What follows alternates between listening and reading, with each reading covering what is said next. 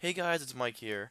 And before we begin this episode where Brian and I sit down with filmmaker Jim Hemphill, there is one big thing that I want to address quickly. I want to apologize for some of the sound quality throughout this episode. So, due to unforeseen difficulties with Skype connection and horrible cell service on our end, we had to do an impromptu kind of jury rig uh, to record this episode. So, throughout the episode, it's going to sound like we recorded the episode outside in the wilderness, and that's because we partly had to. So, I mentioned earlier that Brian and I's cell service is not very good in our home, so we actually had to go outside because it's, for some reason that's the only way that we can actually get phone calls. And so, it's because of this sitting outside, you guys are going to hear some wind chimes, crickets, and I think the quality sounds like we really did record on a speakerphone, which we ultimately did. And I hope you guys can forgive us for this, but I hope you all still find enjoyment in the episode. For the conversation we had with Jim was once in a lifetime and, and just very awe inspiring, in my opinion. You can find Jim on Twitter at Jim Hemphill, as well as his website, www.jimhemphillfilms.com. His films Bad Reputation and The Trouble with the Truth are available on Amazon Prime Video. Once again, we apologize for some of the quality, the sound quality of this episode, but without further ado, our conversation with Jim Hemphill.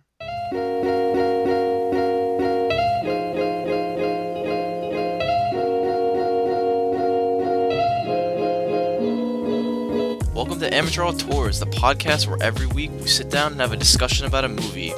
I'm your host Mike, and joining me is my brother Brian, and we would like to welcome you to Amateur Auteurs. All right, welcome to the show. I'm your host Mike, and joining me as always, Hey guys, Brian. and we have another guest for the show, and it's it's something that I'm really looking forward to having this conversation. Just again, super excited, and uh, our guest is Jim Hemphill, filmmaker, acclaimed filmmaker. And Jim, why don't you uh, give an introduction to yourself? Uh, yeah, hi, I'm Jim Hemphill. I'm a filmmaker, and I guess I would describe myself as film enthusiast. Uh, I write about movies, I make movies, I moderate Q and A's at screenings in Los Angeles, and uh, just all around like talking movies. Yeah, and I've actually so my introduction to you was actually through Dana Buckler of How's This Movie. Uh, I short, long story short, I reached out to him to come on the show, and we had a long conversation. I think it was like two and a half hours about his journey and everything film. And your name came up because the film we were talking about was Phantom Thread, and he said, "Oh, I know this guy who." Is the aficionado of Paul Thomas Anderson, and I'm gonna put uh, hook you up with him, and that's kind of what created the the line of dialogue between the two of us, and you know, getting and me reaching out to you or Dana establishing that connection, and then you know, getting you on the show, which you agreed to, which I want to say thank you for coming on and helping out some amateur podcasters, and because it's it's something that Brian and I don't really have these conversations that much, especially with filmmakers. Yeah, espe- No, especially. believe me, I'm, I'm grateful to have the opportunity. I'm uh, I'm always first of all, I always enjoy talking movies with anybody who likes movies, and then I'm also uh, I am eternally grateful for anyone who's at all interested in my movies. It's so hard to get, you know, right right now it's as everybody I'm sure knows, it's you know easier to make movies now than it's ever been, but it's harder to get them noticed because there's just so much stuff out there. And so I'm uh, I think the whole the whole world of you know podcasters and, and people writing about and talking about movies and everything. I mean, it's really the only way for independent filmmakers to kind of get their stuff talked about and and seen because everything else, you know, we don't have uh, multi-million dollar marketing budgets to, to get our stuff uh, noticed above the gazillions of other movies that are out there. Yeah, and, and it's definitely this is this is definitely uh, something that I was very excited to because even with my own experiences, all through you know via proxy of Mike and um, I I bec- you you kind your name started floating around when we were talking about the show, and um, Mike said you should definitely check out his stuff. It's really good, and um, yeah, as of today, I've I've listened to um, your conversation with Dana. Um, I think like one of the first ones, like the first uh, starting interview, and that was definitely interesting because I just actually saw Trouble with the Truth, and I think it is a fantastic film, and I just I, and I'm definitely excited to talk about that a little bit, and uh, just you know start this conversation. Yeah, and that's and that's definitely going to be part of this. Uh, one thing that I'm really interested, you know, Brian and I being amateur filmmakers, and I and I wanted to say like I completely agree. Like finding people to watch, not not not alone like to watch your films, but also you know have that dialogue and, and hope people like them it's it's it's difficult because like you said in this in this age anyone can make a film but and it, it's just and it's I feel like the market is starting to be I don't want to say oversaturated, but exposure is getting extremely difficult to have and we have our own YouTube channel with our own shorts. It's just you know, it's for fun trying to get the film festivals or short film festivals. But yeah, I, I definitely want to hear about and when we get to that part in the journey about uh, bad reputation and then trouble with the truth because those are definitely two things that I definitely want to talk about with you just that process. Mike, you were saying it's it's hard to you know get the exposure out there for uh, your film in general, but it's one thing to actually make a good movie and then get that good movie out there, which is the case with the Trouble with the Truth. So, well, and also Bad Reputation, but I, I we we both you know have similar opinions. Yeah, so I think let's just get right into the conversation. So, Jim, I, I think we should start right at the beginning and and so I, I, I kind of know half the story, but I, let's start from right when you were a kid, because I think for listeners that either haven't heard that episode from Dana or new listeners or people that are new to you, let's start, like I said, at the very beginning. And I, from what I understand, you have a very, very early exposure to film in a very interesting and unique way. Yeah, I mean, I was obsessed with movies. You know, I'm, I'm like many filmmakers. You know, I, I'm one of those people who was a movie nut from a very young age, and in fact, my first memory is of being in a movie theater. The first memory I have is when I was three years old. My parents took me to see the movie Tommy. Um, I guess they just didn't want to pay for a babysitter or something because I, I don't know if uh, if people listening to this are familiar with that movie, but Tommy is a you know Ken Russell movie from I think 1975 uh, with the Who and Tina Turner and uh, Oliver Reed and Ann-Margret, and it's a, a completely insane movie. I mean, it's it's like got Ann-Margret rolling around in a room full of baked beans, and Tina Turner is this uh, this acid queen. And I mean, I very vividly remember as a kid, as a three year old, watching this movie and just being totally mesmerized by it. It was in, a way, I, I feel like I had the perfect first couple of movies to really hook me because I saw Tommy, which was a movie for adults, but that was very visually uh, just you know out there and inventive, and this this kind of just visual extravaganza, and and aural with the music of the Who.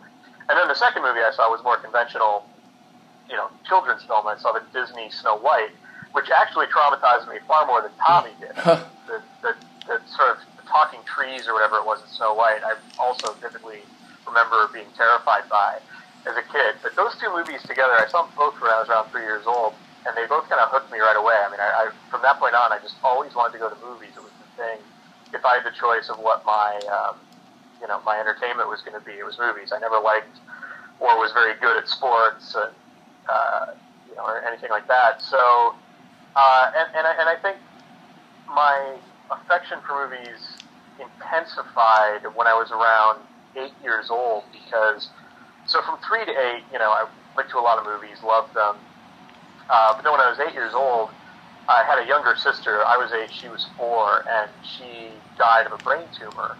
And when she was in the hospital, and my parents were dealing with that, and I was dealing with this, you know, losing a sister and all that kind of stuff, the movies then they weren't just my entertainment; they were my lifeline. Like they were my escape from yeah. reality, which mm-hmm. I desperately needed at that point. And this would have been around the summer of, I guess actually I was seven, not eight, because this would have been the summer of '79. And I mean, so I remember, I very vividly remember that summer of movie going, and then I remember, you know, seeing Moonraker and Meatballs, and uh, I can't remember what the other movies were, The In-Laws. Um, but those movies to me, I mean, they just, uh, again, that was my that was my escape. So then it really became an addiction. And somewhere in there, you know, when I was a kid, of course, I wanted to be an actor because when you go to the movies as a kid and you don't know anything about how they're made, that's what you see is you see the actors. So, and my, my two favorite actors were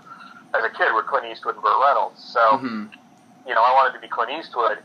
But what changed was at some point I, I realized that the Clint Eastwood movies I liked the most were the ones that said directed by Clint Eastwood in the credits. hmm And I asked my father, I said, what does the director do? And, and he said, well, he's the guy who tells the whole story. And somehow when he said that, it just clicked, something clicked inside of me. And so now I no longer wanted to be Clint Eastwood, the actor. I wanted to be Clint Eastwood, the director. And that was somewhere when I was around 10 years old, I guess, because I remember seeing the movie Bronco Billy, which he directed. And, and I think there was this kind of uh, moment where a, a few movies that I saw at around the same time all kind of crystallized this idea in me about directing. One was the Clint Eastwood movie Bronco Billy. Another one was John Carpenter's Halloween, which ironically I discovered in the worst way possible. I mean, I, I saw Halloween on like NBC, panned and scanned with commercials, Huh. with all the R-rated stuff cut out of it. Yeah, But the the filtered version. Yeah. yeah, I wasn't allowed to go see it in the theater or whatever. So my, my first viewing of it was on, I I recorded it on a Betamax machine off of um, TV, and I watched that tape over and over and over and over again, and it was the most unbelievably crappy version of Halloween you can imagine. And yet somehow the greatness of that movie, there's something about Carpenter's voice that still came through in that bad version, and and I and I really started, I really felt the way that movie was working on me, and without exactly knowing what a director did, I just kind of sensed there was something about that movie and the way that guy made that movie that was really effective. And then also around this time, I saw The Shining, and The Shining I did see uncut and all that, and, and I had also read the book. I read the book The Shining the summer between fifth and sixth grade, and then I saw the movie. And I think that was probably the single greatest early education in what a filmmaker did because Stanley Kubrick's The Shining was so different from Stephen King's The Shining, and I loved both. But I think that was the first thing where I really started to understand this is what a story filtered through a director's point of view is. Um, seeing Stephen King filtered through Kub- the way Kubrick sees the world and the way Kubrick shoots it and casts it and everything else. So all those things together, Kubrick, Carpenter, Eastwood, you know, and that, I mean, it's just like this sort of convergence of personal experience with discovering these movies at the right time. And from that point on, it was pretty much off to the races. And, you know, for the subsequent 30, 40 years, I've lived and breathed nothing but movies. Yeah, and I the one thing that I, I, I definitely want to say, and it, it, I just wanted to comment. Well, first off, I, I'm I'm sorry to hear about your sister, and that when you said that, Brian and I looked at each other and like, wow, because I, I remember I don't think that was mentioned in your conversation with Dana, and when you said that that movies were no longer, you know, just an entertainment, they were now an escape. And, and like a vital escape at that, especially at such a young age, and such and something an event that was so yeah traumatic and as powerful something like that. And to me that that kind of speaks volumes as to like as as like the movies and, and your appreciation for movies. And, and and to me i think you know knowing what i do about you and, and seeing your films a there's a lot more connecting fibers for me between i can see these connections and just like how much movies mean to you.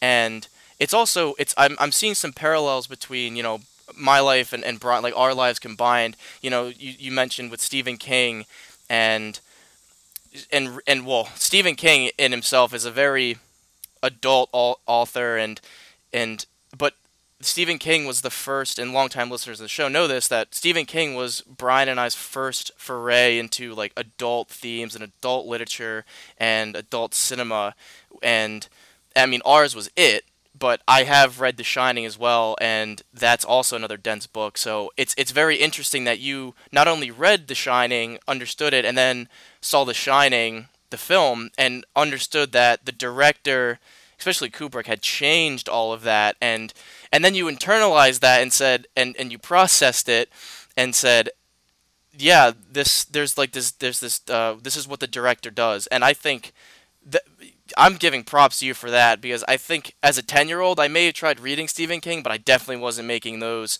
assertions and those things. But Well, and I should admit, I, I don't know that I I, I wouldn't say I fully understood either the book or the movie, but it was more of a sense. I think it was more of a kind of emotional sense I had. I don't know that I, I, I certainly looking back, I can't imagine how I possibly could have understood a lot of the stuff in the book or the movie, but, but it was just, yeah, it was just a sort of sense. And I've, I've found that, you know, Stephen King, that's a very, com- he's a very common gateway uh, for people in terms of, like you say, uh, the sort of gateway to adult entertainment or adult, you know, uh, art or whatever. Um, and I'm not sure. Uh, I'm not 100 percent sure why that is, but but it certainly is, is something I've uh, you know I've found among a lot of people. And it's interesting to me this new phase that we're going heading into, where Stephen King is kind of becoming a big source for big movies again with it, things like that. Because when I was a kid, I mean, you know, it was like the top auteurs were making Stephen King movies. It was, you know, Brian De Palma and Carrie, Cronenberg and The Dead Zone, John Carpenter and Christine, and Kubrick and The Shining. You know, and then it got to this period where, for whatever reason, he kind of fell out of fashion with in terms of movies, and it was like they were just making a lot of TV stuff that I, I didn't think was quite as uh, strong, even though I enjoyed a lot of it and everything. And now it seems like we're sort of heading back into this probably with you know with the success of it, I suspect he's going to become a really big source for big theatrical movies again. Oh yeah, definitely. I, I feel like yeah. Now that you mentioned, I definitely can see the uh, the Stephen King cycle restarting kind of again. Um, I, I, guess I had a question based off of Stephen King uh, being the gateway uh, kind of influence in all of our lives. Um, I guess it's also coming from the fact that I'm also an, an avid writer and I love writing, and it's been kind of a core identity of mine.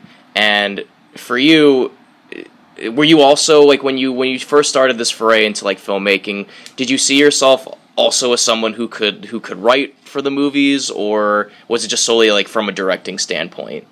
No, I definitely saw myself as a writer. I mean, probably much more so then than I do now. I mean, now I feel like I write uh, only to have stuff to direct. I really don't. I, I actually don't enjoy writing which probably sounds a little bit strange given how much writing. Well, how talented you are yeah, writing. I was, I was, gonna say. Well, that's that's a kind thing to say. I mean, I always feel like I'm faking it a little as a writer. I mean, I always feel like I, compared to the writer, both as a screenwriter and as a writer on film, I don't I don't describe myself as a critic because I feel like I, I feel like a, uh, you know I'm not a real critic in the sense of I don't know, you know, Roger Ebert or Pauline Kael or somebody like that. I, I, I generally only write about movies I like, so I'm sort of, I sort of describe myself as more of an enthusiast than a critic. I mean, I used to be a little bit more of a critic, and then once I started making my own movies, I stopped writing about things I didn't like because I knew how absolutely hard it was to make even a bad movie.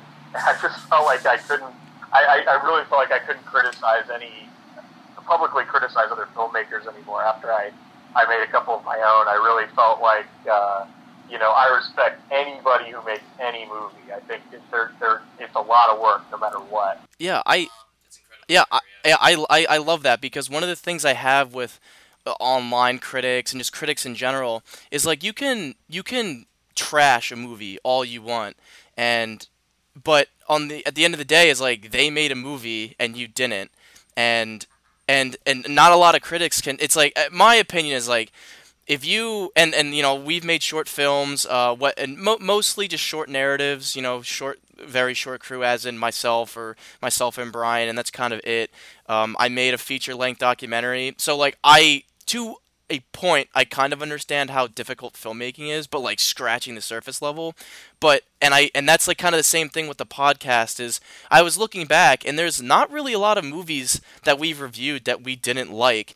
And and I and I think that goes into like I don't really like talking about movies that I didn't like. I I, I think s- film should be celebrated even if even if the film isn't, you know, the greatest. They're they're seeing there is merit in a lot of different films, whether like like Ed Wood for example. I mean, his films aren't the greatest, but I can appreciate them for because he is so passionate and he just made his movies. Whereas a lot of people that you can sit like armchair critics and sit down and say, "Oh, this movie, you know, narratively was all over the place. It was it just looks like crap."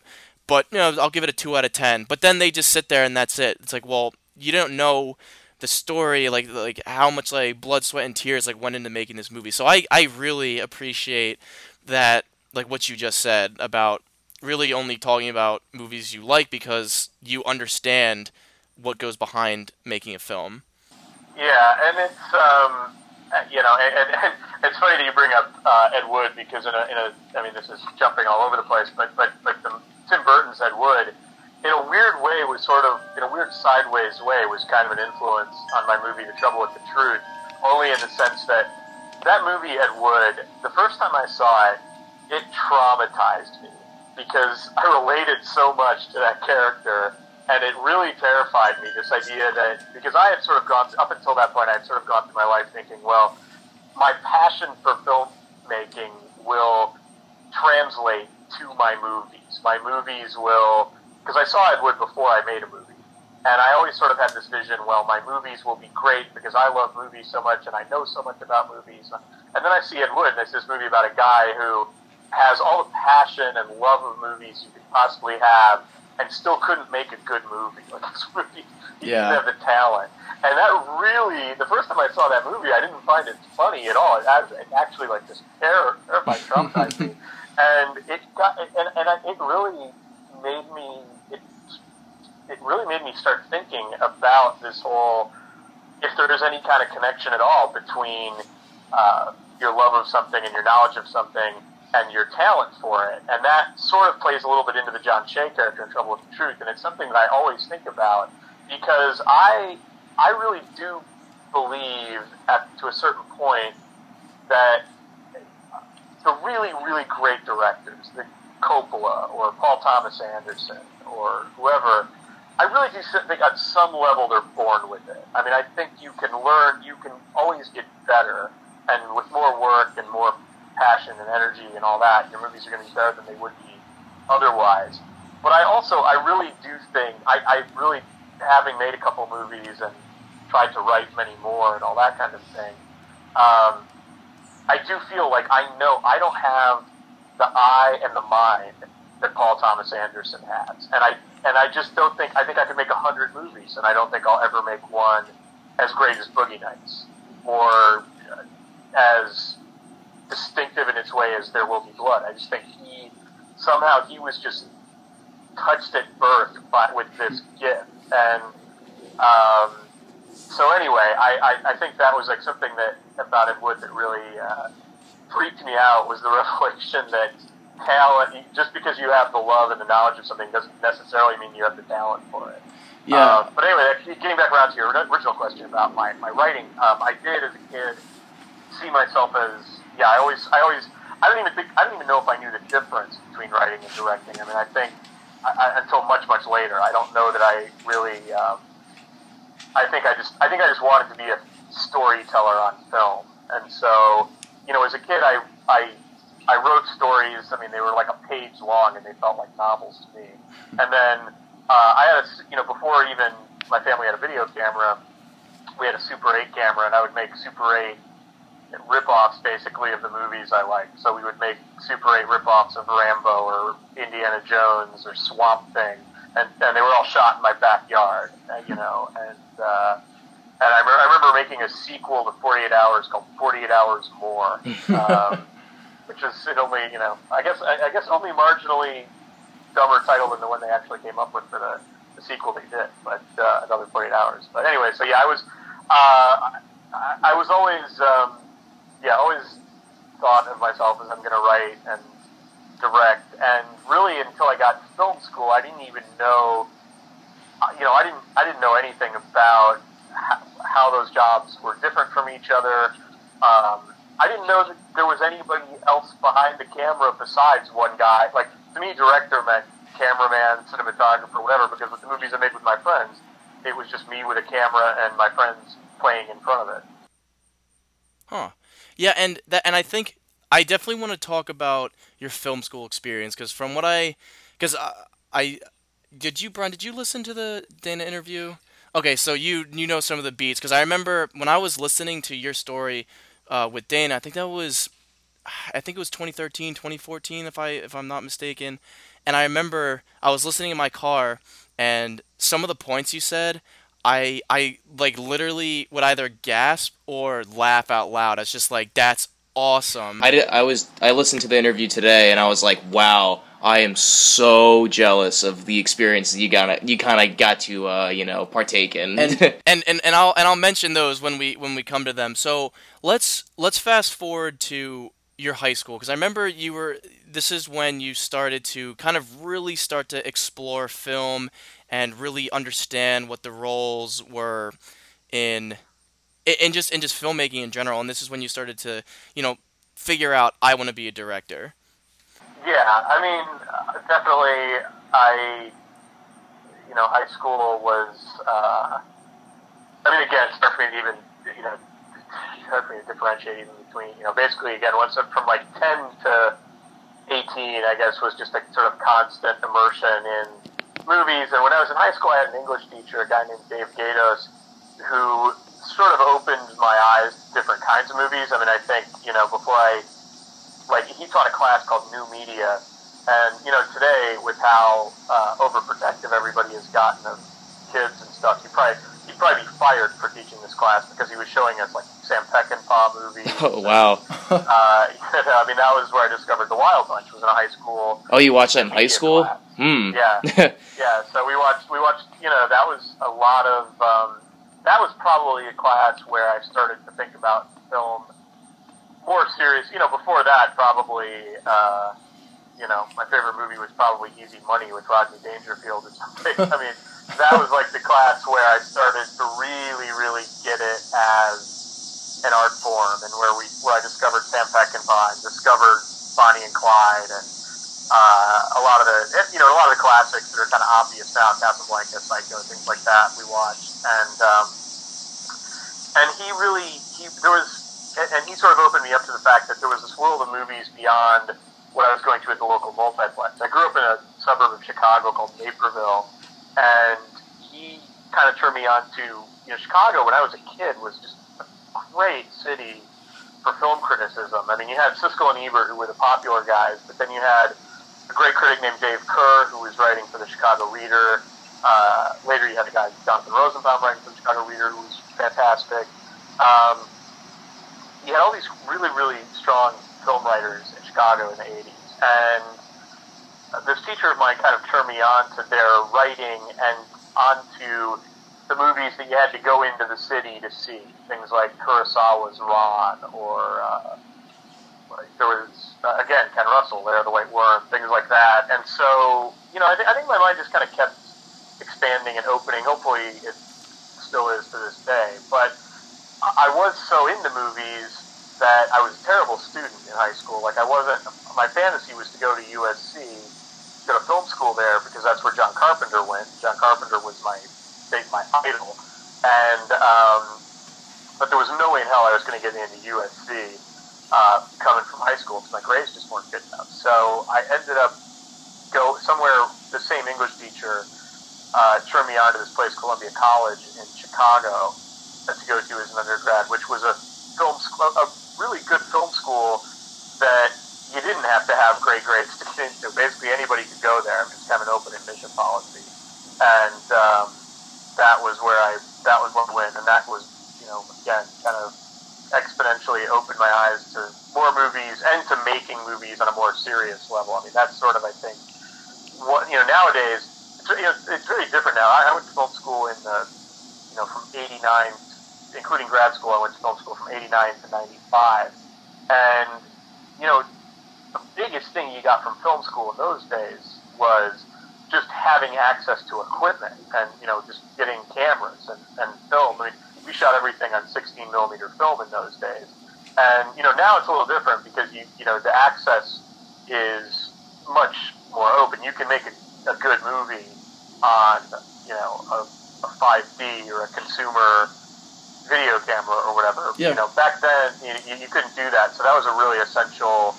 You know, you know, I don't know if film school is as necessary now as it was. You know, I feel like when I went, it was it was pretty important, but I don't know that that's the same. I don't know if it's the same for filmmakers coming up now. If they really yeah, and I mean, like you said, like now you could literally make a film on anything. Like, uh, you know, films that come into mind shot on an iPhone. Tangerine, excellent film, and uh, Unsane, which was okay, but that's I think it's an okay movie, more on like a narrative type of thing. But you know, Tangerine, that to me, I think was one of like the, from my recent memory, was one of the first films shot entirely on an on an iPhone, and it looks amazing. And and that and again, that just kind of hits now in the in the digital filmmaking or in the digital age that you can in, in digital filmmaking, anyone can make a movie. But and and it goes back into and kind of what you were saying about this kind of innate talent that people have. And like yeah you can practice it as much as you want and you could learn about it but in the end of the day you have to have talent at at doing this or it's just not really it's going to show that you don't really know what you're doing. And and yeah i i and and that's kind of where my problem was a lot of when i see a lot of amateur films now is i feel like a lot of people think because they have a camera they they should just shoot something and but they don't really understand I think studying some aspect of film is good and having formal classes. Like I know Brian, you were in a screenwriting class and and a, and and I was in a, a video video one and two class where I learned more of like the technical aspects of of, of, of at least digital filmmaking and but biggest thing is learning how to edit learning how to use Premiere Pro and kind of and having discussions with the film professors and getting feedback of just like, all right, this is your style. Here's how you can make it, or here's our critiques that hopefully can help push you to do a like make uh, to to hone in on your craft, and and so I think like in that aspect, taking some sort of film class or screenwriting class to, to like to learn because I mean you you need to learn like as much as I like to think that some people like that. I think that Kubrick is uh, was born just with that that with that eye for photography. He had to he, he took classes about photography. He went to school for it. Don't get me wrong. You need you need both. You need to be born with it, and you need to, to hone it, and you need to be a student of film. And, and I know, again, I, I keep using Paul Thomas Anderson as an example. I mean, I've uh, I've met Paul Thomas Anderson and interviewed him a couple of times, and I mean, this is a guy who's still you know, he's got Turner Classic Movies on in his house around the clock. I mean, he's still always studying other filmmakers and, and learning, and and and I, and I and I think it's a great point you make about how you know you're not a filmmaker just because you pick up a camera, just because you can can, can have a camera. And there's this whole there's this misconception that people have where it's like you know they say, oh well. Um, Tangerine was shot on an iPhone, or Unsane was shot on an iPhone. It's like, yes, they were, but they were shot by directors who, you know, they didn't just like aim those phones in the general direction of the action and see what they could get. I mean, those movies are very planned out, and those phones are very modified. I mean, you you know, Tangerine used special lens adapters and all kinds of stuff. He didn't just take the iPhone out of the box. Oh, of course, yeah. Yeah, there's so, so much there's more that goes into of, it. I think some people have this, and, and, and there is this there is this philosophy that I think you are correct in being somewhat disparaging of, which is this this philosophy of okay, just shoot, shoot, shoot, shoot, shoot. You know, shoot. Should always be shooting. Should always be shooting. Well, no. Sometimes you should be thinking in between, and you should be thinking about what you're going to shoot and why. And sometimes it's better to make one, you know, interesting movie that has a point of view or or something to say or a, a story or a visual idea or something like that than ten half-ass shorts that are just you and your friends goofing off, you know. And I think, and I think you're totally right that that, as far as you know, classes go, it's like you don't necessarily need to go and get a, a degree in film or something like that. But the one thing you still kind of can't get any other way is that feedback that you're going to get from your fellow students and from your teachers and things like that. And look, sometimes you may not agree with them, or sometimes they may they may they can be wrong. But in testing your ideas and opinions against theirs, it helps you sort of find your voice as a filmmaker. And I think, um, you know, I do think there's a lot of things that were valuable to me in film school that now there are other ways of getting. I mean, nowadays you've got, you know, Filmstruck. It's like this, you know, Filmstruck is as a streaming service. I mean, that is film school I agree. Roku. I agree. You know, it's yeah. unbelievable the stuff that is on there. Like just not the movies, and the supplements and the visual essays and you know the commentaries. I mean, that thing, you know, the idea that for ten bucks a month you can have access to the stuff you have access on there is is amazing. And like when I was in film school, again, you almost had to be in film school to see that stuff because it wasn't out on video, and you know we, you know, we were watching prints of those movies on 16 or 35 or whatever, and now you can get them on your iPad. Um, but but yeah, I, I, I, education of some sort, whether you're getting it that way or you're getting it from teachers or whatever, you know, because if, if all you're doing, I think there's this whole uh, generation of filmmakers now. Um, you know, again, there's a lot of great filmmakers doing really interesting stuff with iPhones and on you know YouTube and all that kind of stuff. But then there's also there are there are, there's there's sort of generation of filmmakers, and, and and usually I find it more with like sort of actors who think they have to generate their own material or whatever, who just uh, there's again there's no real sense of craft behind it. It's just kind of making stuff up as they go along and throwing it out there, and that sort of creates this Gresham's law of independent film, where speaking to your point at the beginning of this conversation, it becomes much it becomes harder for everybody to get their film seen, not just seen, but to even have people know you exist. I mean, and, and I look, I made a movie. I, I had an edge above a lot of people. I mean, I had a couple, you know, I had, I had a couple actors in my movie In Trouble with the Truth who were somewhat, you know, known to people, and yet that still doesn't mean people know it's out there or or see. I mean, I, I have people who are I'm been, I, you know, I have friends of mine who still don't realize I made a movie with Lea Thompson. Oh. You know, I'll run, it, I'll run into them and they'll be like, well, what have you been up to the last few years? And, you know, I say I made this movie. Like, they have no idea it exists because it's so hard to get noticed because there is just such a glut of stuff out there. And I'm all for more movies. Um, and more, you know, I love the fact that there's so much stuff out there and you have so many choices and it's, it's to watch and it's, it's great. But it, there is this sort of downside where, um, just the sheer volume of content can sometimes it makes it tough for everybody, good, bad, and in between, to, to get noticed if you're not making Marvel movies. Yeah, oh yeah, that's that's definitely true.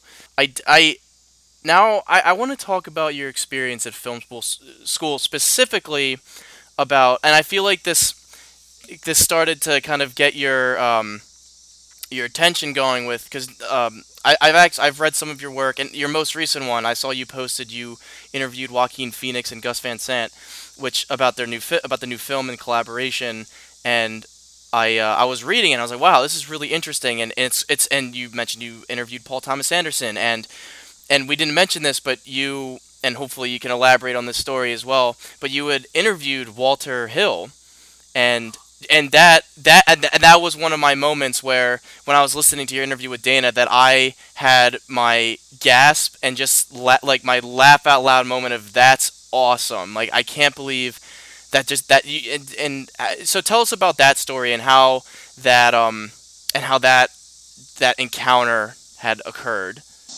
Well, while I was at Columbia College as an undergrad, I sort of had this shift for for a while, and and it sort of led to this schizophrenic existence I've led ever since, where I'm part filmmaker and part kind of film enthusiast and writer on film.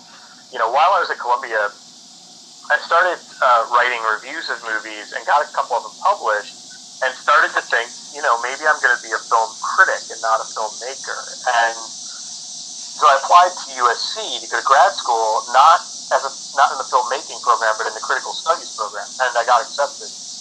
And so, so I did finally make it to USC as I'd always dreamed. But I came out to LA to go to USC as a critical studies major, and the the first review I ever published, I think, was when I was in Chicago. Was a review of Walter Hill's movie Trespass. And so when I got to LA, not long after I moved here, I was walking up and down Hollywood Boulevard, and there's this bookstore called Larry Edmunds Bookshop, great movie bookstore. And I went in there, and they had this thing called the Hollywood Creative Directory. I don't think it exists anymore because now all this stuff is online. But anyway, the Hollywood Creative Directory was just a book that had addresses and phone numbers for all these production companies in Hollywood. And I started flipping through it, and there was a, uh, and Walter Hill's production company was in there. And it had like an address and a phone number. So I copied his address out of the book, went home, wrote him a fan letter, because uh, again, along with Carpenter, he was one of the guys who really made me fall in love with movies. I was really, uh, especially 48 Hours and Streets of Fire were really big movies for me. So, uh, so I got home, I wrote a fan letter to Walter Hill, and enclosed a copy of the Trespass review I had written. and just kind of said, you know, Walter, you're my hero, uh, blah blah blah. You know, I'd love to meet you. Put it in the mail, and not that long after, like maybe a week later, I get this phone call from his assistant. She calls and she says, "Hi, Jim. This is Carol from Walter Hill's office. Walter read your letter and your review, and he was really impressed with it, and he'd like to meet with you. He'd like to take you to lunch." So, uh, so I had lunch with Walter Hill, and sort of, you know, and struck up this uh, this friendship. He was he was finishing a movie called Geronimo at the time, and, and uh, I remember going to see a screening of that um, on like the studio lot that Robert Duvall was at, all this kind of crazy stuff. And so I started hanging out on Walter's sets because uh, after Geronimo, he did a movie with um, Jeff Bridges, a western called Wild Bill, and I spent a lot of time on just hanging out on that set. And so I was, I was hanging around Walter Hill a lot, and then I also, while I was at USC, another one of my heroes was John Landis, and I wrote a paper on a John Landis movie, Innocent Blood, for a horror class I took at USC. And I figured, well, hey, this worked with Walter Hill, so I, I sent a fan letter to John Landis with a copy with this paper I wrote. And I got, I heard back from him like immediately, like literally the day after I sent it, I got a letter from him saying that he was amazed, he was thrilled to hear that there was a horror class at USC and amazed that Innocent Blood would be one of the movies studied. And he was finishing up Beverly Hills Cop 3, and he said, if you want to come visit the set, call my office. So, of course, I did. And then that night, in the middle of the night, I found myself on the back lot at Universal Studios watching John Landis blow up a truck for, uh, wow. Beverly Hills Cop 3. So the point of all this is, I got to spend a little bit of time on these sets with Landis and Hill, and suddenly went back to the idea of being a filmmaker again because this looked a lot more fun uh, making movies and writing about them. So it was this kind of weird thing where while I was an undergrad at Columbia studying the technical side and filmmaking, I was working as a critic. And then I came to USC and I'm studying to be a critic, but really what I want to do is be a filmmaker. And it kind of set me off on this weird path that I've been on ever since where I go sort of back and forth between the two, and I've only recently really started to reconcile the idea in my mind that they're two parts of the same continuum. I, I, I actually, up until fairly recently, I've always resisted in a weird way my film historian and journalist side, thinking it's like pulling me away from filmmaking, which is what I really want to do. And, and only in recent years have I kind of realized it's all part of the same thing and I should embrace it and that it's just, you know, it's just who I am. And if it means I make fewer movies because I'm always writing about them, well, so be it. That's that's just huh. you, you cannot you cannot fight who you are.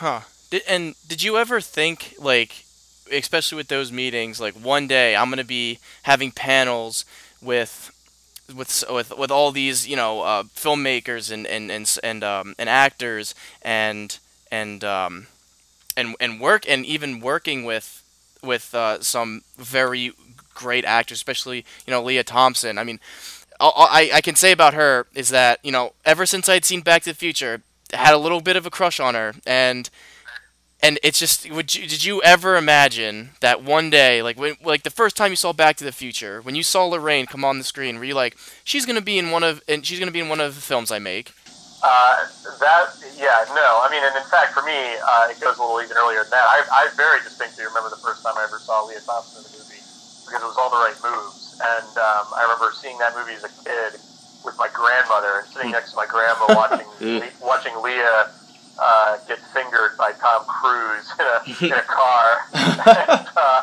so that was that was my first uh, memory of Lea Thompson in the movie, and it was a pretty uh, visceral, powerful one. So, oh, yeah. Uh, so I definitely did not have that. Uh, yeah, no, it, I, I have to say, well, and, and again, this is the thing um, that no, I mean I've I have like my filmmaking. Here's the thing: in in weird ways, my life up to this point has been both more and less than I would have dreamed as a young film fan. On the one hand, I think I was fairly naive about how movies actually work and how hard it is to get movies made, and also the movie industry has changed a lot.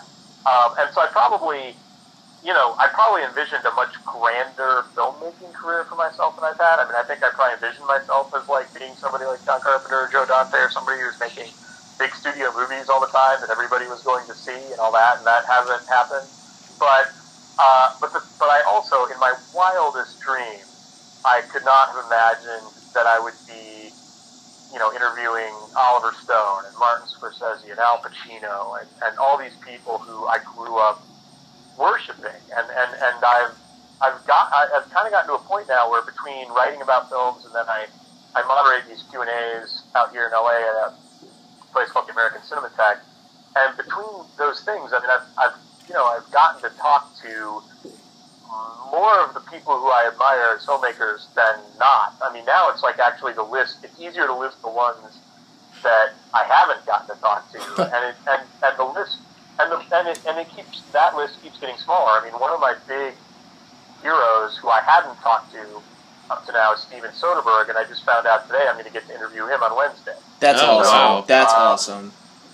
You know, and so if, if you had told me when I was a film student, you know, I remember right before I started film school in 1989. Uh, you know, I started in September of '89, and I remember a month before I started film school that summer seeing Sex, Lies, and Videotape, and it had a huge impact on me. You know, going into film school is uh, you know is like the kind of movie I would possibly want to make, and I'm sure that you can probably, if I say that, you can see the influence on something like uh, Trouble with the Truth. And if you would have told me, you know, the idea when I saw that movie, that, like now on, on Wednesday, I'm actually interviewing him about Sex, Lies, and Videotape because there's a new Criterion edition of it, and I'm like Yeah. interviewing him about the restoration and all that kind of stuff. I mean, that's crazy. So in that way, like my wildest dreams just have been, you know, I mean, and, and another movie that was really huge for me uh, as when I was in high school was Bull Durham. I mean, Bull Durham was probably my favorite movie, and that, you know, I am now really, really good friends with the writer and director of that movie, Ron Shelton. And I mean, if you would have told me in high school one of your best friends in the film business when you moved to LA is going to be Ron Shelton, I mean, I would have thought you were insane. Yeah. So you know, so that that, in that way, yeah, it's completely surpassed it. I mean, I probably again, I think in terms of filmmaking, I probably had like really grandiose standards. That's why I thought I was, you know, going to be making movies with all kinds of huge uh, movie stars and stuff. But it is, uh, it is cool to have made a movie with John and Lea because, you know, yeah, Lea. I mean, I certainly saw a lot of formative. You know, she's a lot of the formative movies in my youth, and then John Shea, the male lead in that movie, was in a movie called Missing that as a, was another one of my favorite movies as a kid that I used to watch all the time. So it was very surreal, definitely. Um, the first day on set of that movie, uh, you know, and, and and somewhat intimidating in a way. You know, I think I had to get over this idea, like with Lea Thompson, that I'm directing somebody who's been directed by like Robert Zemeckis and John Milius and all these people. You know, and I'm sort of thinking, God, what am I going to, you know, am I going to look like a little idiot next to these people she's, uh, she's worked with? And that was a little bit, uh, that was slightly intimidating, but I just had to make myself get over it.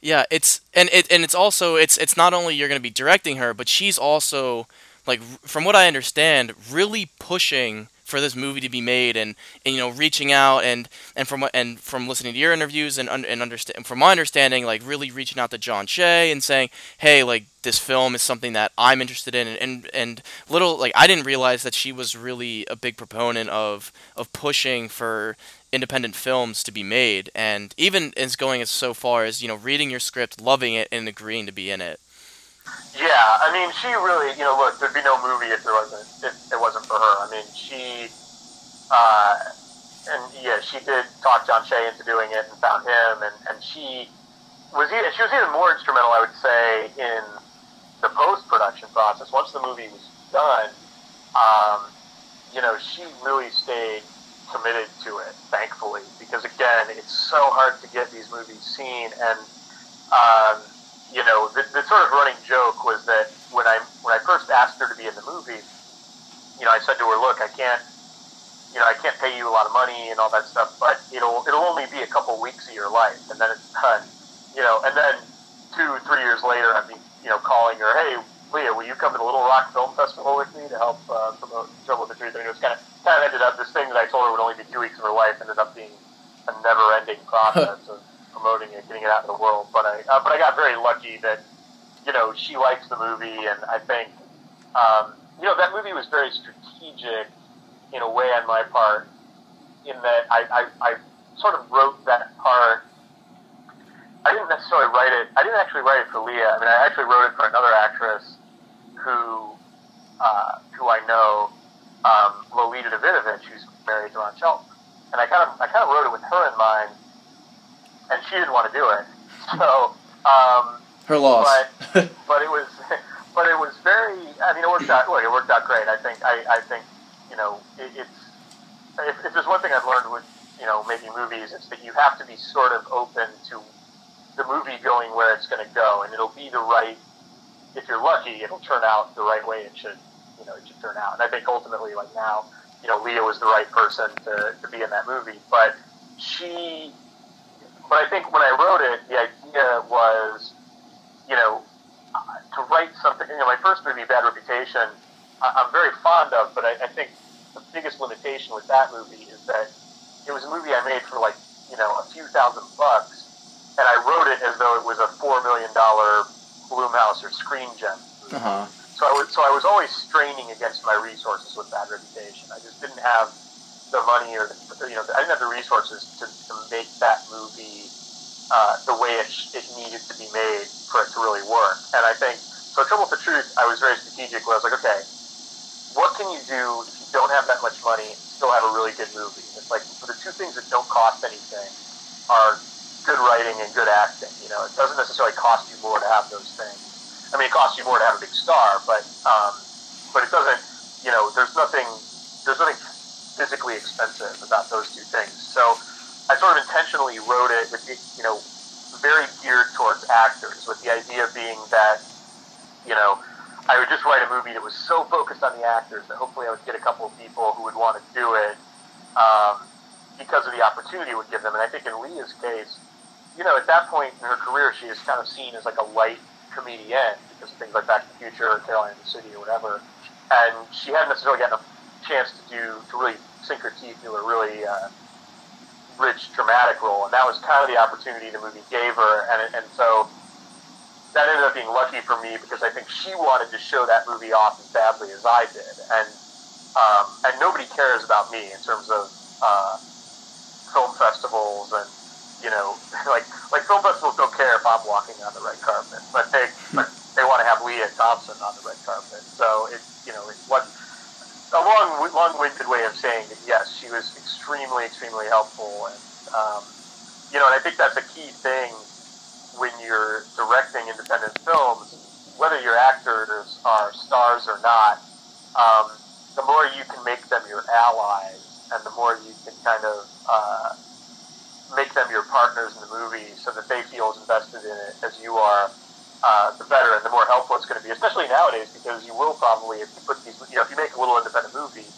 and you're putting it in festivals or you just put it online yourself or whatever uh, the main way you're going to be able to get the word out about it if you don't have money is on Facebook and Twitter and Instagram and all that kind of stuff. So the more uh, you know your actors feel like they're equal partners with you in that, then the more you can get them to kind of try to spread the word among their followers and their friends and all that kind of stuff, and hopefully. Yeah, and and, and just the comment, like I mean, you said, oh, when I was when I was a kid, I thought I'd be you know making, I'd be drawing crowds and and you know having these big stars, and you know, I mean, it only takes one, and I mean, in the like, I always think of Tarantino. It only takes one, and I think you have a lot of potential to have, you know, that one film that just that just launches you there, man. And and I think now that we're talking about uh, Trouble with the Truth, I, I think this is something that Brian and I really wanted to get into. Um, I know Brian seeing it most recently than than me. I think I had seen it right when uh, Dana made that introduction, I I'd watched it right away. But Brian, you you said you watched it. I saw it uh, about two days ago. Okay, so and then I listened to the interview this morning. Okay, so so I think Brian has you know the more he he might have a, more things to say. But we also it, but- coming at it from different perspectives. Like you're coming at it from, I guess, like a filmmaker, but I'm approaching it more of like as a writer. Yeah, and that's and that's and that's how kind of Brian and I we think about things. I'm I'm a very I mean yes I, I understand like a story is very important, but I'm a very visual person and a very visual you know filmmaker, and that, I think that reflects in my work, and and that's just because I don't think storytelling is my strongest suit, eh, but I recognize that and I'm trying to work on it, but I embrace that. But I'm definitely the writer. Like you, Oh, you're like the yes. yin to the yang. Like you're you're the actual like camera. I'm the writer. Yeah, and Um, and, so- and that's always like what my interest has been actually. So so right now I, I, I let's talk about your film and, and Brian you you had some great points about Trouble with the Truth that I think should be heard. yeah. So- well, where should we start with this? Uh, just wherever you want to start. Well, I don't, well, I mean, I guess I guess it's really interesting that um, Jim, you were saying how you, you kind of hate writing, um, or uh, because it, uh, like we were saying before, this is incredibly well written, and even it's just as coming at it from my perspective as a writer, I, I mean, I guess you're you're definitely more, um, you know, mm, experienced in this field like than I am. I'm just I'm only 22, but. I, I couldn't even think about writing, you know, a feature film like this. Uh, from what I was gathering, it was more of a. Like, it was like I was watching a play. You know, um, did you when you were writing? Did you kind of set it out? Like I know you were saying in the interview with Dana a few years ago that I think you you wanted it to be you know good actors and like kind of limit it to you know one or two locations. Just was that for to make it easier to film, or was that yeah, more? I mean, that was again going back to that. I didn't want. I, I, I, I really, in some ways, I like Bad Reputation.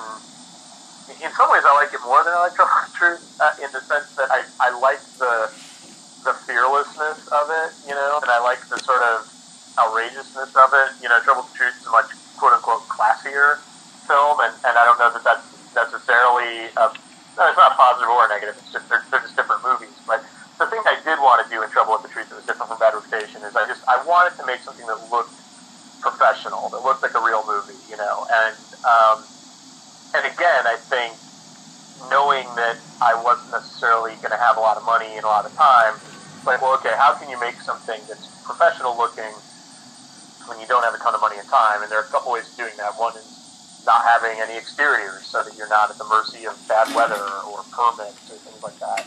Um, and another thing is making it very dialogue driven and actor driven. And uh, you know, speaking of the point about writing, like I, I, I think Trouble with the Truth was a movie that it played to my strengths as a writer. Like I don't think I'm a great plotter. I'm not. I'm not real great with plot. I'm not great, and I'm not necessarily somebody who's going to come up with really original ideas conceptually. You know, it's like I'm not the guy who's going to come up with Blade Runner or something. Yeah. Um, but I think what I do have a strength for of is just behavior and dialogue, and that's kind of all that movie was. And, and, and, and I once I figured out, it just sort of needed an, an engine. It needed like a thing that thrust it forward. And I figured out that the engine was just this question: Will they or won't they? Will these two people get back together by the end of the movie or not? And as long as that kind of was the thing that was waiting at the end, that question, it kind of just drove everything forward. And that was actually a really easy movie to write for that reason. Like I generally find writing very difficult, but that one I wrote pretty fast. Um, again, because it was limited. I think the thing that paralyzes me when I'm writing usually is the option. It's that there's always so many different ways a story can go. There's so many different ways. You know, even if you're limiting yourself to a certain genre, where there are a million different kinds of westerns, there are a million different kinds of horror movies, there are a million different kinds of sci-fi, whatever. So it's there are always so many choices you have to make. And with with the Truth, I mean, I kind of li- purposefully limited my choices from the get-go, and that made it uh, write a lot, a lot easier than I think uh, is usually the case. Yeah, and one of the things, like again, it's definitely like you said. I want this to you know focus on the a character drama, and really focus more on the writing. And like those, th- when I was watching the movie, I I kind of I was telling this to Brian after we both after he had finished it, and I was kind of equating it. Like this might sound a little weird, but like just let's go let's go with it for a second. I, I was saying it, it was like a comedian, and yes, there were like those funny moments, yes, but more of the fact that when you're watching a comedian, their flow through their material. Yeah. yeah, they're well, yeah, they're beats and yeah, like in the beats of of the material.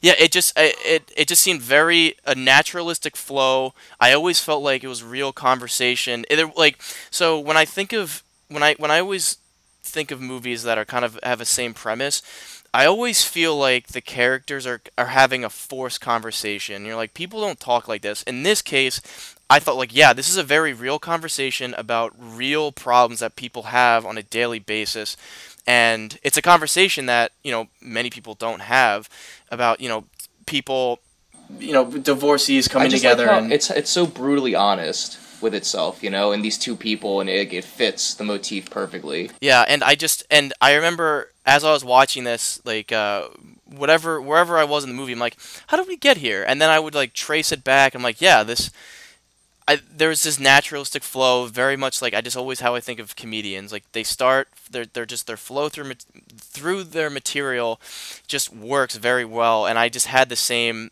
ideas here, and it felt very much like with the cinematography and just very like crisp, crisp shots and and very like swift camera movements when they were present. Just very much felt like I was watching a play with a stage play with just two amazing actors, and I just sat back and was just enjoying the experience. Yeah, and like I, I kind of, uh, you know, was envisioning this film as something like akin to like the Sunset Limited or like Twelve Angry Men, where it's just like it's just it's a character piece, and it, it but it's funny because like when I see like the Sunset Limited, it's like okay, this is very obviously a you know like a stage production or there it's it. I don't know. It's been a while since I've seen that movie, but uh, when I remember seeing it, it was like kind of like, okay, well, this is the beat where they have to talk about this, they have to talk about that. For this film, I remember just being totally engrossed with what they were saying, and I remember I kind of felt like the the lady in the in the restaurant who, when Robert says like, oh, she hasn't been talking at all, like she's just been listening to everything we've been saying, and I'm like, I felt like I was sitting across the table from them, you know, just kind of eavesdropping on the, their little you know private moments and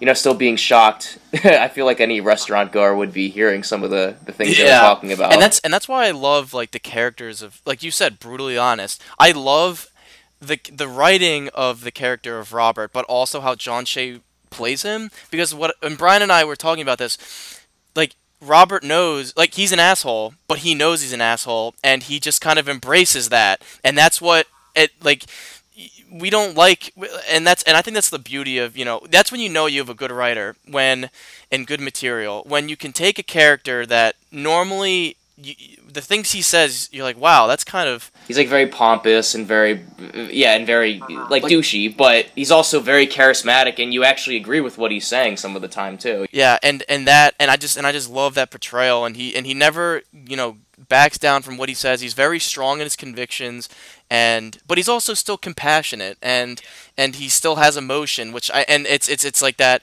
that tough demeanor is you know hiding his his actual his emotional side and it, it eventually is let out. And Lea Thompson is that great companion for him and yeah and foil that she's able to bring that side out in him. And like I, I love I love this the line where um they where uh, Robert's saying oh you you, you know you should marry your best friend because once the once the passion goes that's it. And then uh, Emily Lea Thompson's character goes well you're my best friend and like that to me is just so poignant and just it, and a very it's it's the line that I remember uh, amongst many of them but that was a line that I think really makes me and I just love these how these characters interact Yeah, and it's very interesting talking about this interaction. And, and Jim, you were saying you're leading up to the question of like, will they, won't they? And I, it's funny because me and Mike, we were talking about it briefly. We had two different interpretations of the ending, and I guess I was more of this, uh, you know, cynical side, and how it's kind of a downer. Uh, well, Uh-huh. it's not even kind of. It is, in my at least opinion. What but you, you you were thinking it was the it was, I think it was um the uh, Emily's you know second husband and uh and and they're both fundamentally kind of just unhappy you know and and I was thinking the opposite. It was like you know, like I mean, there's the moment when they were about to you know uh, get back together again, and then uh, Robert's character walks away, and you have that you know that emotion-filled scene where he's you know he's waiting outside the door, and then she comes back and and puts back the do not disturb, and she's sitting there kind of I feel like just contemplating the entirety of the night, and then the phone rings, and very very clever and very deliberate. You don't see who's calling, and a very just hello oh hey and I and I guess I'm just more. I mean, I can be a real like cynic as well, or not saying this cynic. Well, yeah, it is, but I I was like, oh, this is like this is in my opinion like Robert would call and say, oh hey, that's just and like that's just my opinion how I got it. But it's great that you know you you were able to elicit two different reactions from two different people who love film. Yeah, I mean, I got exact. That's one thing. Whatever you know, the movie, whatever shortcomings the movie may have, it, you know, I think it's uh, the thing that I really that really worked exactly the way I wanted it to was that ending because I sort of fantasized about the ending being a kind of Rorschach fest for the audience where people would read their own, uh, you know, point of view into it, and that is what's happening. I mean, I've heard every possible interpretation of that ending you can imagine. I mean, the people, you know, the people that audiences think are on the other end of that phone call are some of them are just insane. I mean, it's everybody from from her new husband to Robert to her daughter to the guy who she talks about having the fling with. Oh, yeah. To I mean, it goes on and on. Like any character who is in or mentioned in that movie, someone at like a film festival has thought they were on the other end of that phone call, and that was kind of what I hoped for. I mean, I have my own opinion about who it is, but I don't. Mine isn't necessarily any more right than anyone else's. I mean, I actually think any interpretation of it is is equally valid, and and it's it's funny because you know people when the movie's gotten reviewed and things, you know, people talk about My Dinner with Andre or the Before Sunrise movies, and those were certainly influences on it. But you know, the, the big influence on that ending was John Carpenter's The Thing.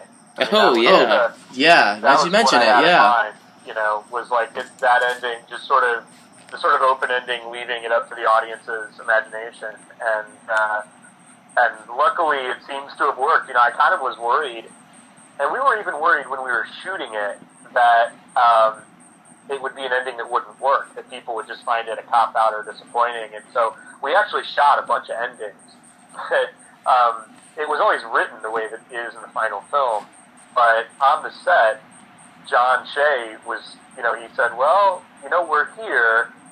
Let's just in case, let's try a few different things, just in case you want him in the editing room. And so we shot all these different variations on it, with him not leaving or him coming back, or you know, whatever. We shot a bunch of different ways that we just kind of made up on the spot, um, and we never used any of them. My my editor uh, was editing the movie while I was shooting, like he was putting together an assembly, and then the first assembly that he showed me, he never bothered trying any of the other endings. He just did it as written, and it felt like it worked. So, but but I was always worried that, that people would not like that ending, and I was really pleasantly surprised that it got such a great reaction, and it seems like uh, everyone's happy with it. And like you say, it kind of has different.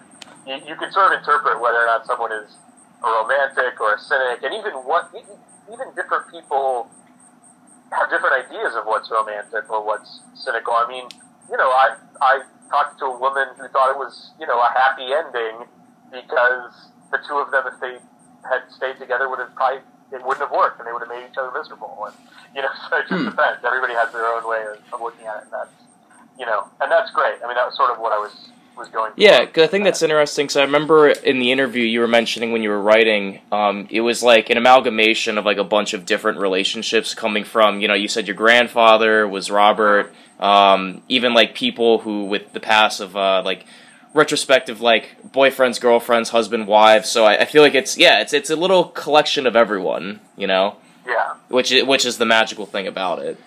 And Yeah, well, it was a big lesson for me because also while I was writing it, because it was there were so many things in it that were either based on me or people I knew or whatever. You know, there was there was part of me that was thinking, this is so specific and personal to me. Is anyone ever going to possibly care about this, or is this just going to seem like a movie by a guy with his head up his ass? And the lesson was kind of that uh, the more specific you make it in a weird way, it, it somehow it becomes more universal. I can't explain how, but it.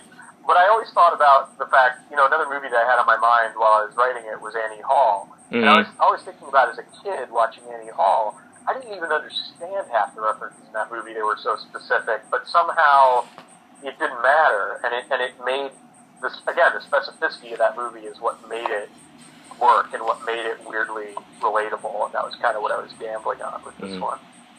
Yeah, and I was, and I have, I have two more points. Just, and uh, so one one thing, like talking about the reception, is I wanna I wanna talk about and, and ask you just to describe the experience of, of reading Roger Ebert. Give your film a three and a half out of four stars, and just like what is that like to have this this class like this this guy that you had known throughout your your childhood and and like into adulthood and you know his la- his lasting legacy of you know um, critiquing film and just and film in general and having him in the later years of his life review your film. And what what was that like? And did that you know was that the moment that you're like wow like and, and to me like that that that's one of those things I think that your moment could like could be right around the corner because I mean it's one critic but it's it's Roger Ebert. It's the Roger Ebert and and at and at that you know the later years. And what was that like when you finally when you when you read that review? What what was that yeah what was that feeling? I, I, I it's something it's something that I will never experience. Yeah no I mean it was it was pretty incredible. And it was certainly you know look one another sort of weird influence on the movie wasn't even so much My Dinner with Andre as much as Siskel and Ebert's review of My Dinner with Andre. Because when I was a kid, I watched that, that was you know they they championed that movie for weeks on end and on their show. And I actually I don't even remember when I finally saw the movie because I couldn't see it right away because it wasn't playing anywhere near where I lived. But they were always talking about it, and and I think um, you know, Ebert's criticism in a way, or his reviews, they were as influential on me as, as any actual movies growing up in Chicago and reading him and watching him and all that kind of stuff. So it was certainly great. I mean, I mean, I will say there's that. I think that was one of my fantasies, and it's just the way I think the film industry has changed. I think, I think if you made a movie in the '80s, uh, maybe even the early '90s, and you got a great review from Roger Ebert, it probably would have pretty much like made your career take off. Like he, like he, he, there was a point where him and Siskel did have that. They had the capability to both to, to make or break a filmmaker. I mean, I think they uh, again they made My Dinner with Andre, and um, there are other movies and, and filmmakers that you know I think they're they have careers. You know, thanks to Siskel and Ebert championing them. Um, and there and there are filmmakers who were ruined by them. I mean, you know, the guy, the, the movie I Spit on Your Grave, I think, was just, you know, single-handedly destroyed by Siskel and Ebert making it a target. Um, but anyway, I think that has, by the time I made my movie and by the time Ebert reviewed it, and that, that review came out just a couple months before he died, um, at that point, I think no single critic anymore, not even him, had the kind of influence that used to exist back in the days where people read him or Pauline Kael or whatever. I think by that point, the world of the internet has sort of um, watered down criticism to the point, you know, that, that, that people don't necessarily, they don't necessarily respond to individual critics' voices the same way they used to. And not everyone is, re- you know, it used to be that if you were in the movies, everybody was reading Pauline Kael, or everybody was reading Roger Ebert. Like there were a handful of people that just anybody. If you were into movies, Andrew Sarris, like you were reading what those people said about movies, and I don't think there's anybody like that now. I think there it's much more splintered. Um, unfortunately, I think now it's more about you know this sort of you know aggregate score, like what is on Rotten Tomatoes and all that. And I mean, granted, uh, I shouldn't bitch about Rotten Tomatoes because I was very lucky. My movie actually did really well on Rotten Tomatoes. We only got you know one negative review, so our tomato meter rate or whatever it is is really high. Um, but I think it's a ridiculous way to evaluate movies, you know, based on this kind of you know this percentage. It's like what you know, it's like what was the tomato meter rating for 2001 when it first came out? It would, it would have been like. It would have been awful, yeah. Or something. I mean, I mean, every movie Stanley Kubrick ever made when it came out would have hit like a, at best a 50% on the tomato meter because it's like every because it's like with sometimes with a truly great movie or a great filmmaker, you know, they're always they're a little bit ahead of the curve. So like Kubrick, every time he made a movie, you know, when he made 2001, you know, pe- there were people who said, "Oh, well, it's okay, but it's no Doctor Strangelove. And then when he made Clockwork Orange, they said, eh, it's okay, but it's no 2001. And then Barry Lyndon was, eh, it's all right, but it's no disappointment after Clockwork Orange. I mean, and so on and so on. This went on every movie he ever made. He never made a, he never made a movie after the mid 60s that got great reviews in its time. Um, and so it's like this whole idea of a tomato meter being, meaning anything is just uh, totally ridiculous. And, and I find the whole idea of film criticism as a kind of consumer advice service ridiculous because I think movies are so subjective and our responses to them are so personal that to, to look at like a, to decide what you're going to go see because a movie got a 90% of the tomato meter reading, rate, you know, rating, or to decide you're not going to go see it because it got a 15% is just ridiculous. I mean, to me, like, you know, I don't read a critic to decide. I mean, sometimes I'll go see a movie maybe that I wouldn't have gone to see because somebody will, will champion. But but really, what I'm reading a critic for is I'm reading them for like their report on what their experience of the movie was like, you know, and what how how it felt to them, what it was filtered through their point of view, and hopefully to maybe if you know if I see that same movie.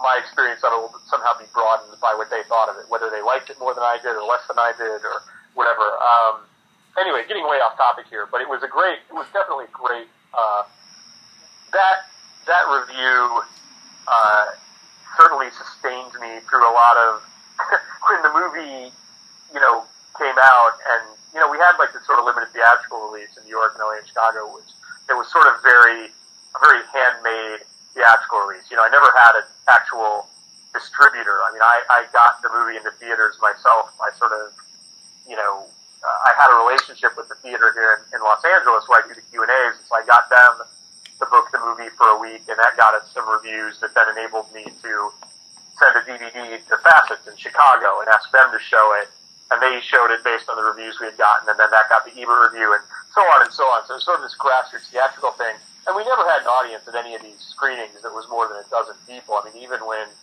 uh, well, that's not true. We did we did one in LA that Lea and John did a Q&A with me for that, you know, we got a decent turnout at. But, but in general, like, not that, you know, it's just, it's just, again, it's hard to get people to come see a movie that they haven't seen plastered on billboards and seen trailers for and commercials for and all that kind of stuff. So, you know, it, but I could sort of on, on cold winter nights when I was feeling like a failure because nobody was going to see the movie. I mean, believe me, I, I, I shouldn't, I, I hate to admit it, but I, I would often go online and reread that Roger Ebert review when I needed some uh, an ego boost or some validation to make it feel like the movie had been worth making. Hey, there's nothing wrong with that. I if if I if if Roger Ebert, yeah, I would have gotten the most expensive frame and printed that out on like on velvet and and like framed it in gold. Like that would have that would have been my moment of like I made it, mom. But so with that, uh, I I have one more question, and I think Brian has one as well, and then we'll uh, put a, a, wrap on this episode. And and um, so my my question is, you know, with the success of Trouble with the Truth, and you know, and you're you're still you know your interviews and and and your and and all of that, like talking to directors and and uh, and actors. What what's next? What can we expect? If, if there is something, I mean, you said you, you were mentioning writing like shorts, so you have stuff to direct. So what's next? Are we gonna are we gonna see Jim Hemphill's name on for best original screenplay sometime soon, or? Uh, I don't know if you're gonna see it on best original screenplay, but I am. You know, I'm always. I'm. I'm I've definitely. Definitely got some ideas for other movies I'd like to make in the near future, and I'm also at the moment I've I've, I've kind of gotten sidetracked the last year or so, uh, pursuing jobs in episodic TV directing, you know, make, for a couple of reasons. I mean, one is just to, you know, put it plainly, to pay the bills and pay the rent, uh, because it is, you know, movies.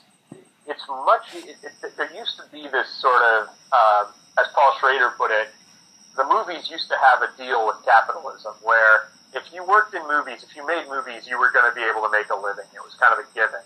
That's not so much the case now. It's not, you know, I didn't make dime off of either of the movies I directed, and um, it's it's very tough with independent films. There's a reason why a lot of independent filmmakers also you know have other side things they do, whether it's teaching or whatever. It's it's it's, it's tough because on the one hand, you know, Netflix has really changed the economy of uh, of independent films because you know, on the one hand, it's great as a consumer.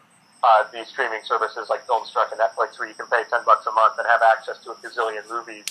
Uh, but it's not so good for the filmmakers because you know, analog dollars have become digital pennies. Basically, it's like you just get you cannot sell your movies unless you get very lucky. I mean, there's look, there's every year there's people who take their movies to Sundance and sell them to Amazon or Netflix or A24 or whoever for millions of dollars. There, there are a few of those people, but but it's literally like winning the lottery. I mean, to be one of those filmmakers, uh, you know, for the most part, independent filmmakers, you have to make your movies very very cheap if you want to have any hope of getting your money back for them.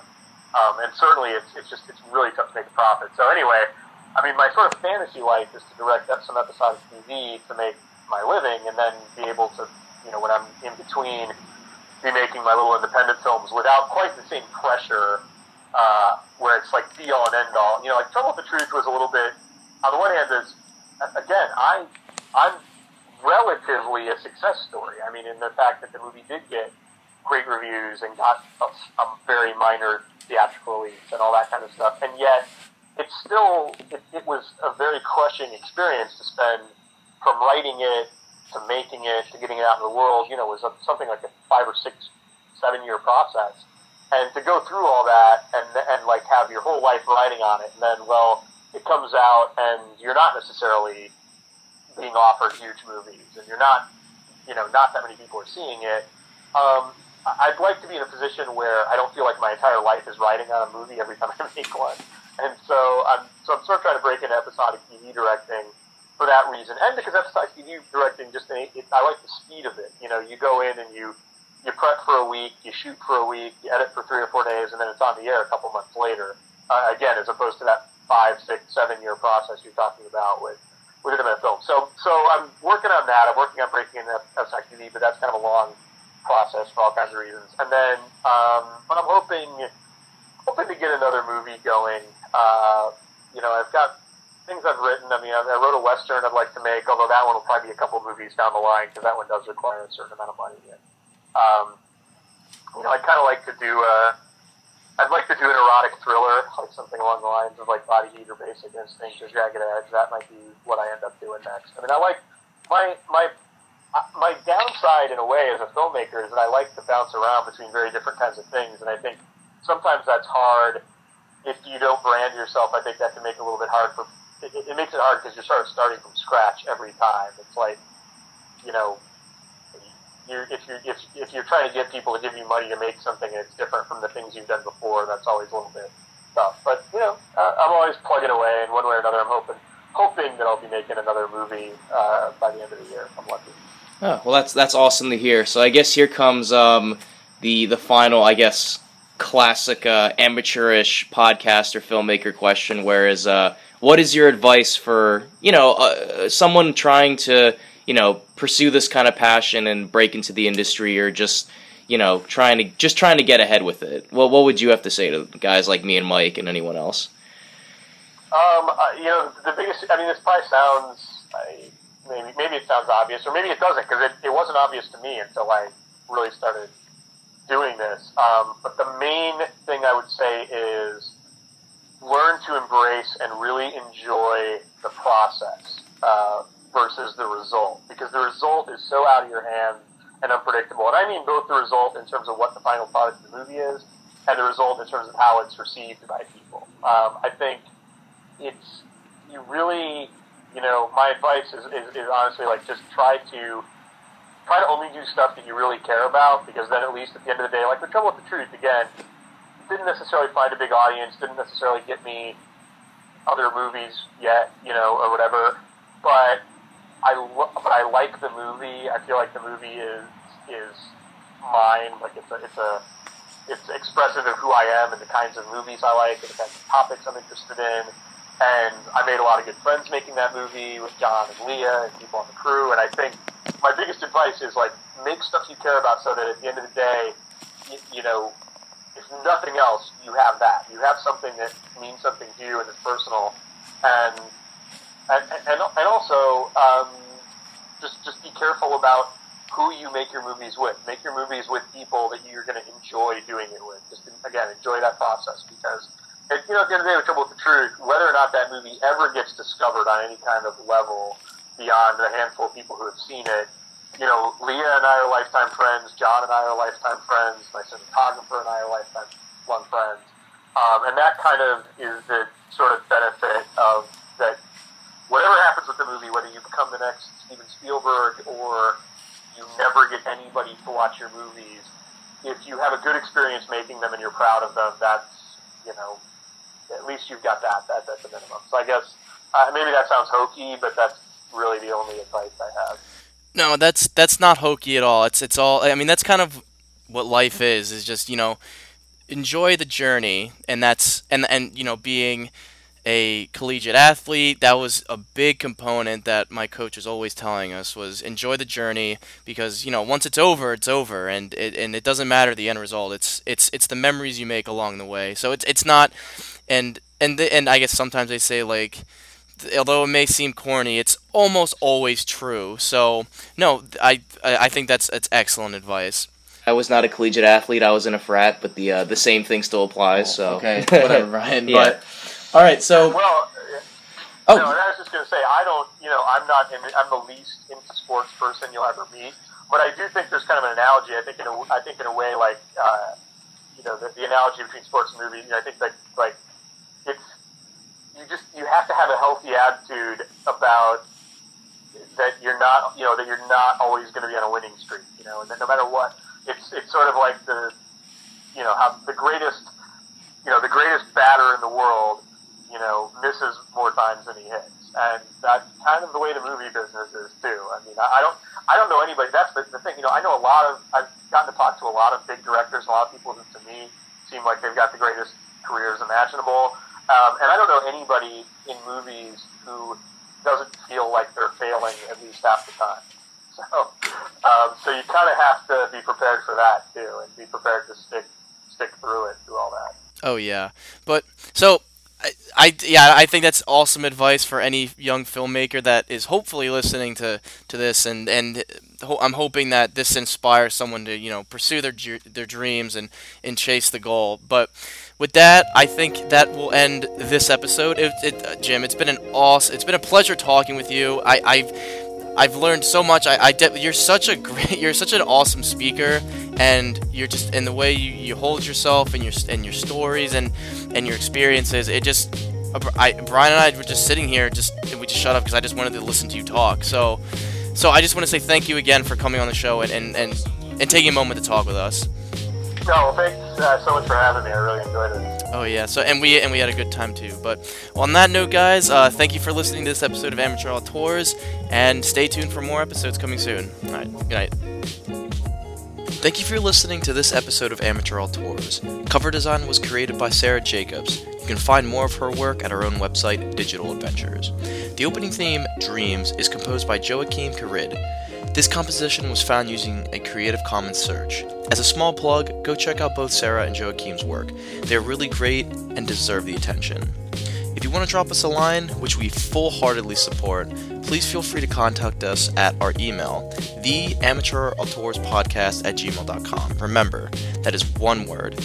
You can also find us at Twitter at amateurauteursPod. Once again, thank you for supporting the show. Stay tuned for more episodes, and thank you once again.